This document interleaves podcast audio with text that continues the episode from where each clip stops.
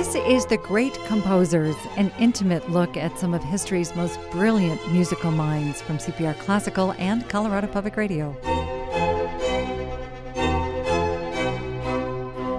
If you really wanted to name Mozart's first true great masterpiece, I think this is it.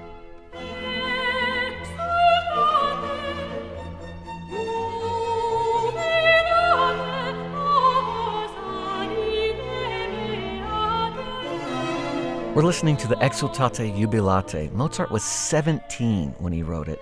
I really get the sense that all those years of travel and exposure and training and work that he did all paid off in this one great masterpiece.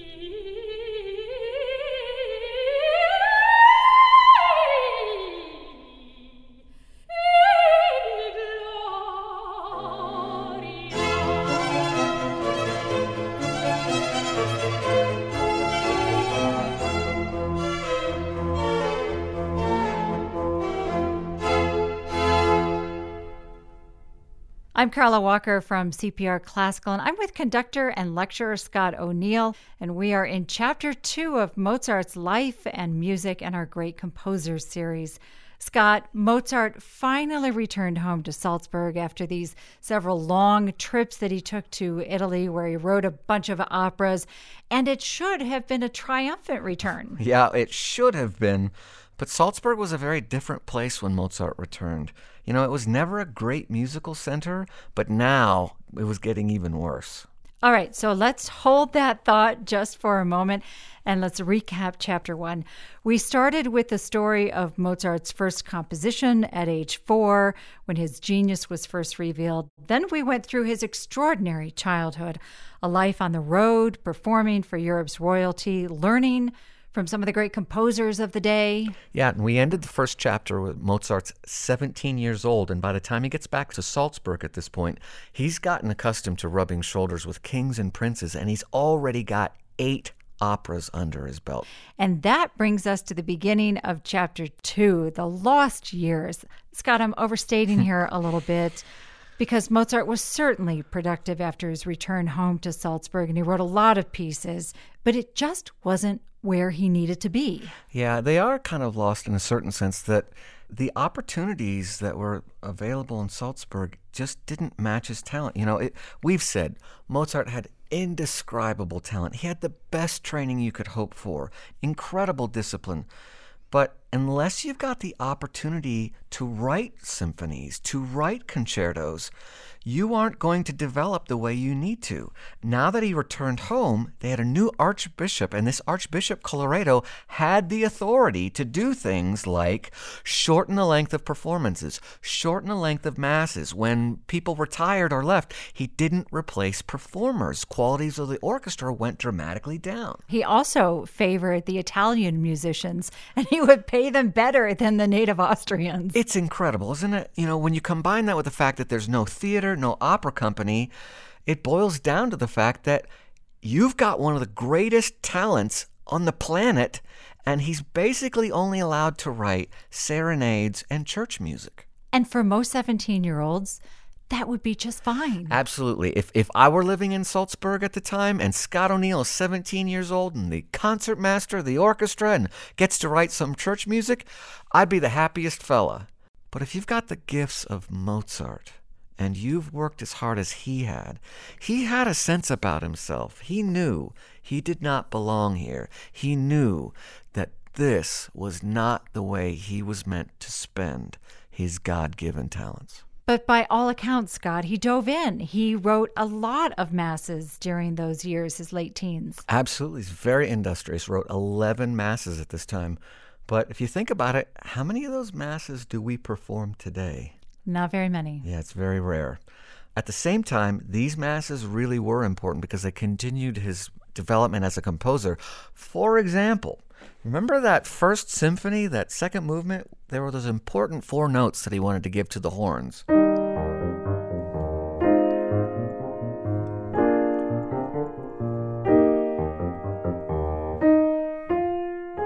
That four note idea, he uses the same four notes, but this time to create the credo from his Missa Brevis Kochel 192.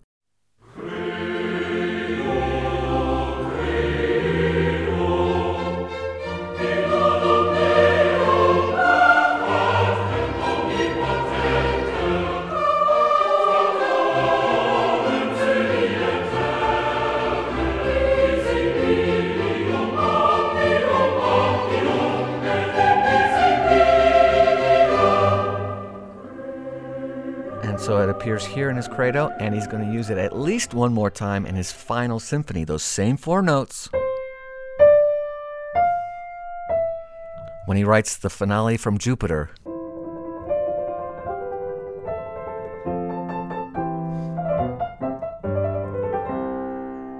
But we'll explore that in a later chapter. I'm Karla Walker along with Scott O'Neil as we try to answer the question of what makes Mozart a genius, a genius above others. We're at the point in Mozart's life where he's a young man who's toured all over Europe. He's back in Salzburg and working for the dreaded, practically tone deaf Archbishop. But Scott, he makes the best of it. Yeah, I don't think we can overstate just how productive he was despite the conditions he was living in. There's no opera, there's no theater, and let's face it, Mozart wrote in every musical genre that was popular during his day, but at his heart, he was an opera composer, and he was at his best when he was writing opera and writing these singable, very lyrical lines, even when he was writing instrumental music. Give us an example, will you? Yeah, the fifth violin concerto is great because it starts out perky, allegro opening from the orchestra, and we expect the violin solo to follow suit. But before it does, it stops, it pauses, and he literally interjects a cadenza which sounds like an aria to me.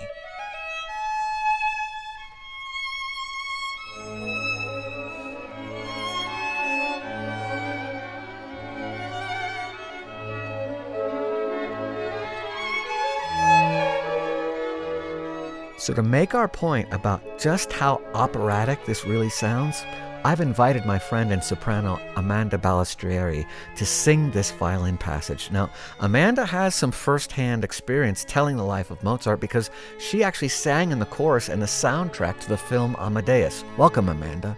Hello.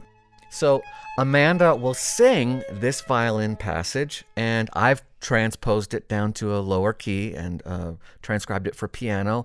And we're going to do this instead of violin and orchestra, voice and piano. See what you think.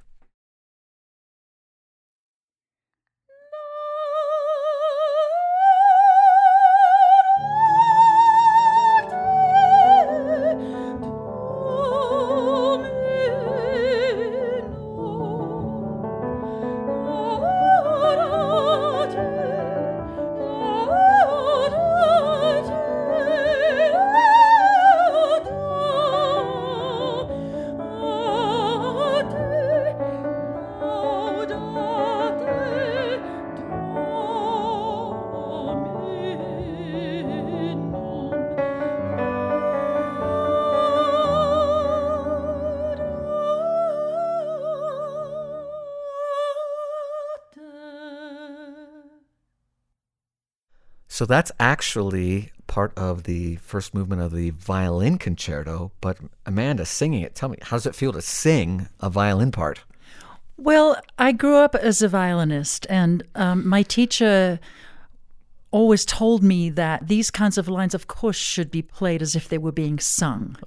I certainly think the same way about the way that you execute it, apart from the fact that you have to sing words.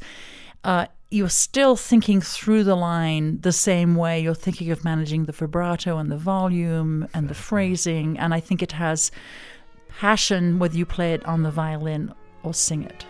I couldn't agree more. And Mozart's music is filled with examples like this. Just listen to this moment from Mozart's fourth violin concerto.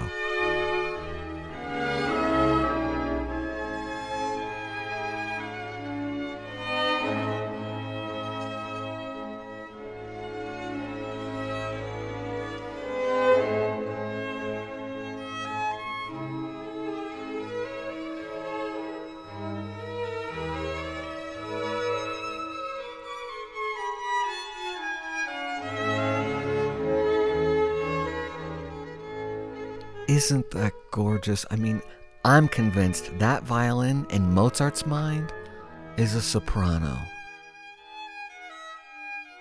What about the piano, Scott? This is how we knew the young Mozart. He was a keyboard player that would dazzle kings and queens all across Europe.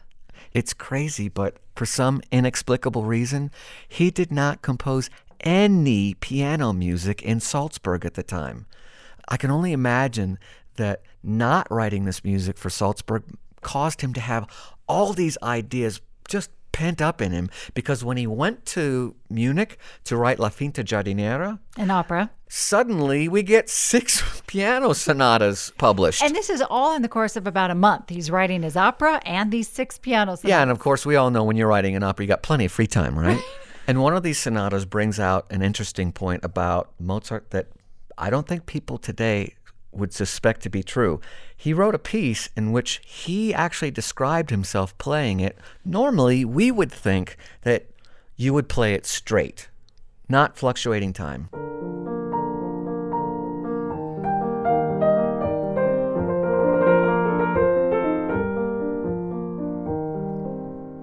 Yeah, all the notes are on the beat there. Right, they're very straight, right? The opposite of that is what we call rubato, which today has kind of been interpreted as meaning being very free. You can move ahead, you can let it drag, you can speed up, slow down. It, you know, it sounds.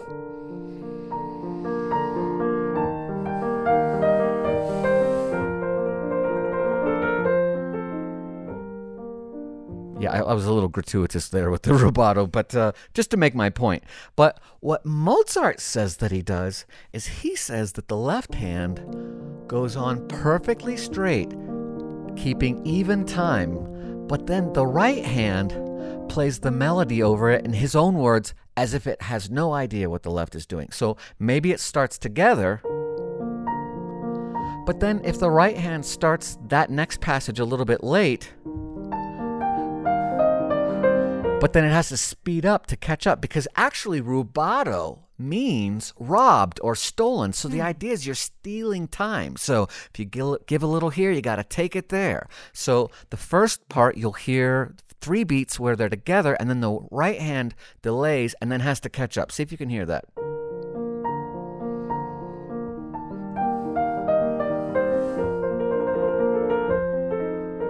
So the right hand drags and then they come together there at the end. Right? So it, they're they're not always synchronized. The right hand is free, but the left hand stays steady. So each hand is moving to a different beat and and for me this is like patting your head and rubbing your belly at the same time. Absolutely. It's crazy, right? No one thinks that Mozart would have played that way. How do you know for sure though? Well, we actually have a letter from Mozart to his father bragging about it, saying, The others don't understand how I can do this. To them, the left hand always has to follow the right.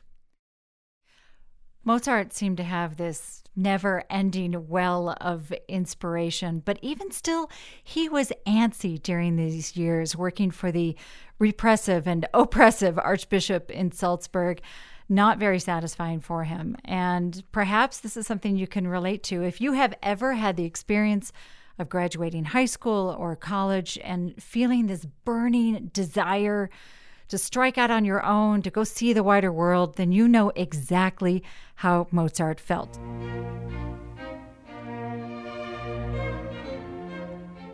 This is Mozart in Love. Yep, his father's worst nightmare.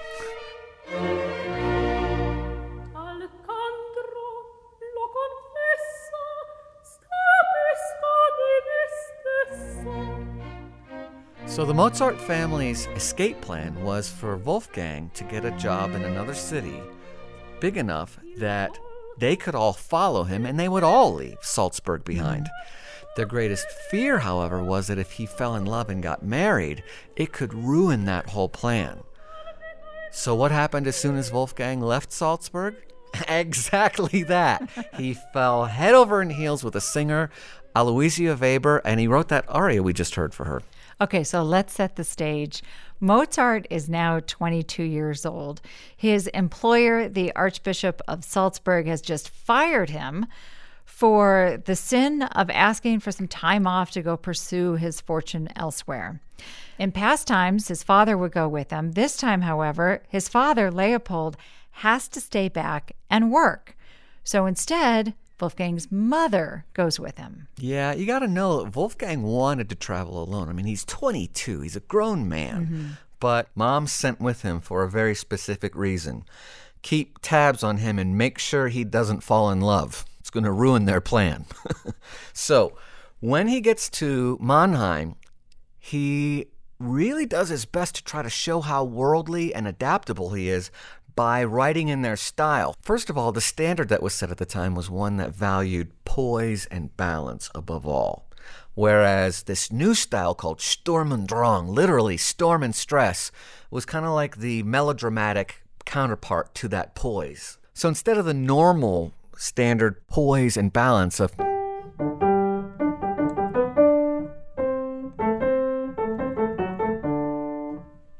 Instead, we get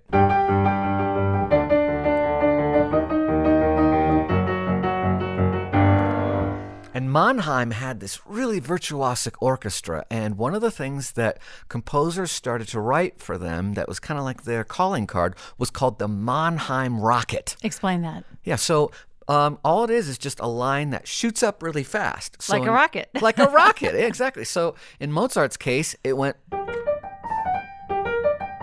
This part, that's the rocket. And so you put those together, and I'm convinced Mozart's really trying to make the case hey, I fit in Mannheim. Don't you want to hire me?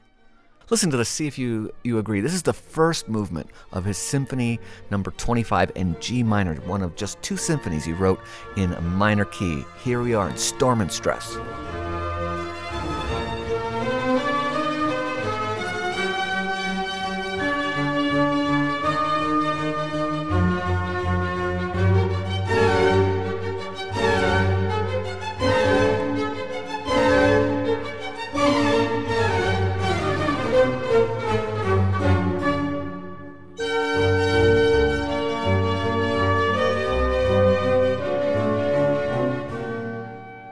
Mannheim was fertile soil for Mozart. Uh, You got to think he would have been so happy there. They had a great orchestra. The elector loved him and appreciated his music. But no job. Why no job? Well, there was no vacancy. The elector even said, My dear Mozart, if only there were a vacancy. So instead, his next plan is to take Aloysia to Italy and make her a prima donna. And his father's response was he puts the hammer down. Oh, did he? Leopold writes a series of bewildering letters, um, accompanied here with the appropriate dramatic music. He said things like, Our future depends on your abundant good sense. I shall say nothing of women. For where they are concerned, the greatest reserve is necessary, nature herself being our enemy. And he even accused Mozart of said, if you allow yourself to be trapped by the woman, this woman, you'll end in, quote, a labyrinth, a misfortune which most often ends in death. You banish all serious thoughts. You have long forgotten the Salzburg cross on which I am still hanging. The Salzburg Cross. Right? He is laying it on thick.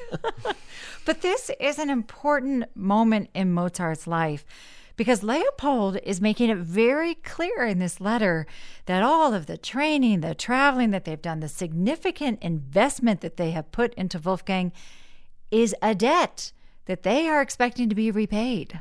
Yeah, and the guilt tripping only increases. Uh, he later wrote, said, You understand and realize that our happiness and unhappiness, and what is more, my long life or my speedy death are in your hands.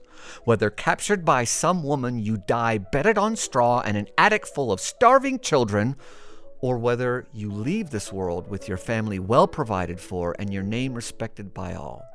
You really must consider, first of all, the welfare of your parents, or else your soul will go to the devil. And Scott, that is mind boggling to me. I mean, as a parent, we hope that our children will take care of us when we get older, but to explicitly say, To threaten hell. right. Yep. This was a big turning point in the relationship between Wolfgang and his father, and not in a good way, I'm afraid.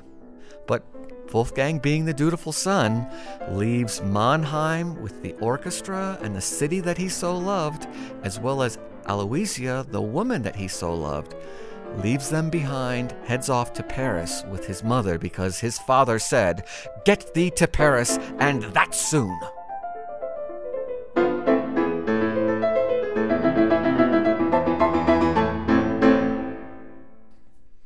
That is the final movement to Mozart's Piano Sonata number 8, written in 1778 while Mozart is in Paris. I'm Karla Walker along with Scott O'Neil for our Great Composer series. We're in the middle of chapter 2.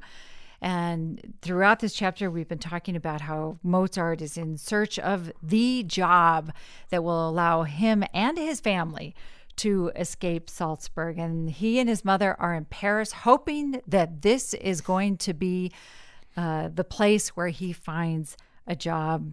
But it was not to be. Yeah, in Paris, I'm afraid Mozart's reputation actually worked against him. How so? As he put it, he said, What annoys me most of all here is that these stupid Frenchmen seem to think that I'm still seven years old.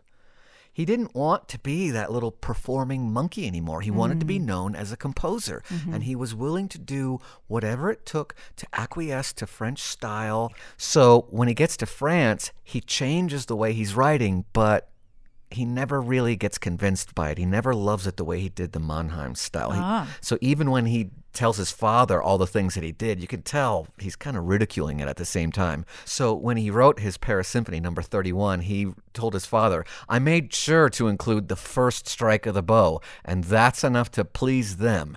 And behold, the symphony began.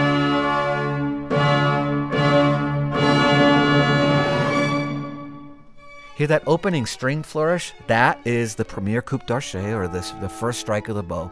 And Mozart joked with his father, said, What a fuss the oxen here make of this trick. The oxen. yeah, right? He's not a big fan of the French. Yeah. Devil take me if I can see any difference. They all begin together just as they do in other places. It's really too much of a joke.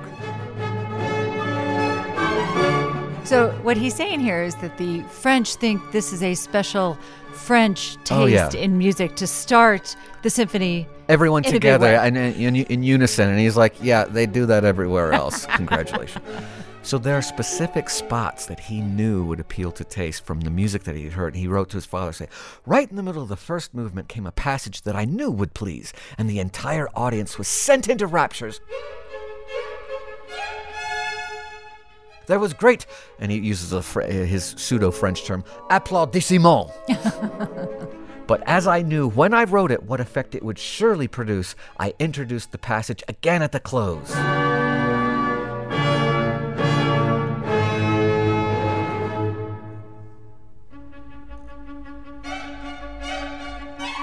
And sure enough, there they were, shouts from the top. They literally wanted him to play it again. So this is Mozart adapting to the musical style of where he is, but Mozart being Mozart, he's ridiculing it at the same time. Yeah, and what I really love is when they get to the last movement, he really toys with the audience. So they all expect a loud start, right? Right. So he literally tells his dad, I started with only two violins, very, very soft. And the audience said, hush, hush.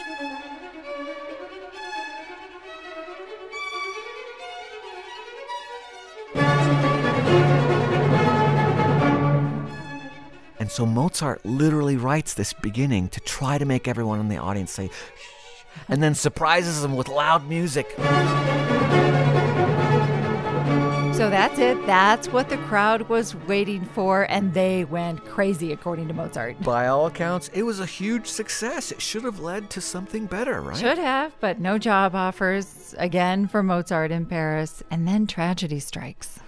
Yeah, the absolute worst part of the trip to Paris. Um, you know, when his mother left Mannheim, she had said, I'm too old to travel, but I'm afraid to, to send him alone. So she knew she shouldn't be there. She was 57? Yeah. Okay. Um, and at that time, it was a it was a, a weathered 57, shall we say.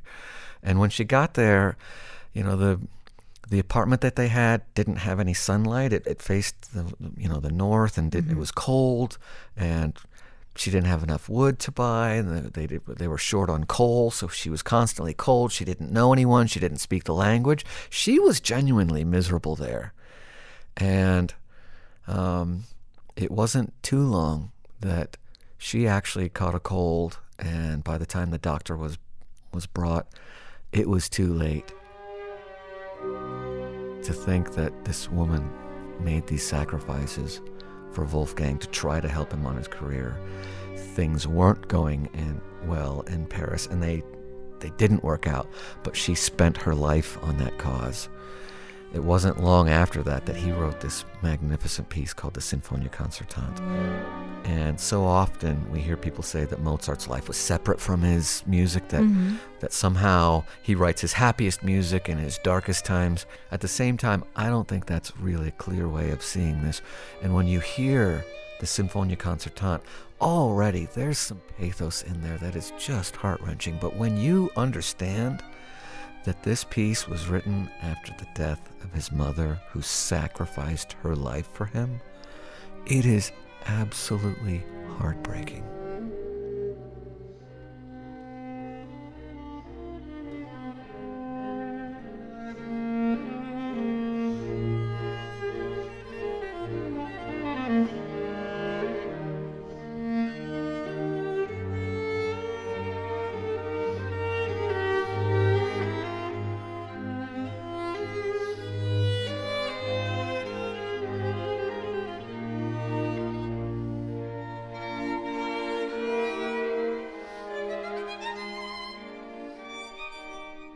Think it's safe to say everything has changed now for Mozart.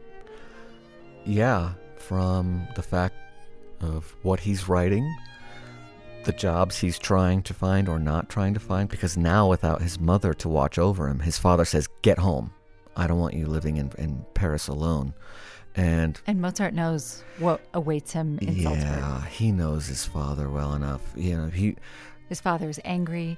He's blaming He's going to blame Wolfgang for her death. You know, he tells her, you waited too long to bring the doctor. And Mozart already in the letters is, is saying things like, blameless as I am uh, for this. And, you know, it's, it's, it's a real tragedy in their relationship because if you, it wasn't that long ago that Mozart, you know, tells about um, kissing his father on the nose. I mean, he did that until he was 12, singing Right. to him every night But now, now uh, this this really brings out the worst in Leopold, and this is the turning point. This is the continental divide on their relationship, and the other side turns so dark. It's so often people don't even know that Mozart's mother died.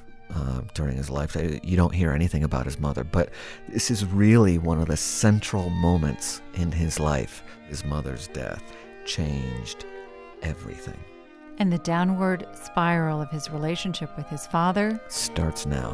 And we'll explore that next time on our Great Composers podcast. Head to CPR.org to find a Spotify playlist with the music in this episode and a timeline of Mozart's life. The great composers wrote some of the most powerful music ever. They were geniuses, but they were also humans with stories of struggle, heartache, and triumph. This podcast is about understanding their point of view to connect you more deeply with their incredible music. Each episode features stories, music, and insights illustrated on the piano in the CPR Performance Studio. And if you like this podcast, explore other podcasts from CPR Classical, the Beethoven 9 at 9, a look at Beethoven's life through his nine symphonies, and Centennial Sounds, featuring Colorado performances of music by 21st century composers. Find these at CPR.org or wherever you get your podcasts. The Great Composers was conceived and written by Scott O'Neil with assistance from me, Karla Walker. It was produced by John Pino and Martin Skavish with help from Richard Ray. Editing consultant Cindy Carpian. Brad Turner is our digital editor with help from Leslie Smale. The executive producer is Monica Vischer. I'm Karla Walker. I'm Scott O'Neil. Thanks so much for listening.